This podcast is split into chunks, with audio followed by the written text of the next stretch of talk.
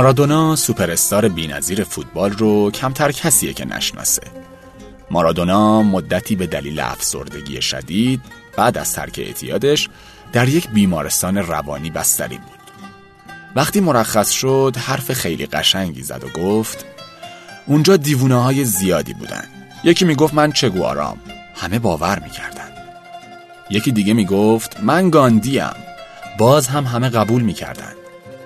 ولی وقتی من گفتم مارادونا هستم همه زدن زیر خنده و گفتن هیچکس مارادونا نمیشه. اونجا بود که من خیلی خجالت کشیدم. خجالت کشیدم که چی به سر خودم آوردم. توی این دنیا غرور دمار از روزگار آدم در میاره و دقیقا گرفتار همون چیزی میشی که فکر می‌کنی هیچ وقت به دامش نمیافتی. مراقب خودتون باشید. برگ ها همیشه زمانی میریزند که فکر می‌کنند طلا شدند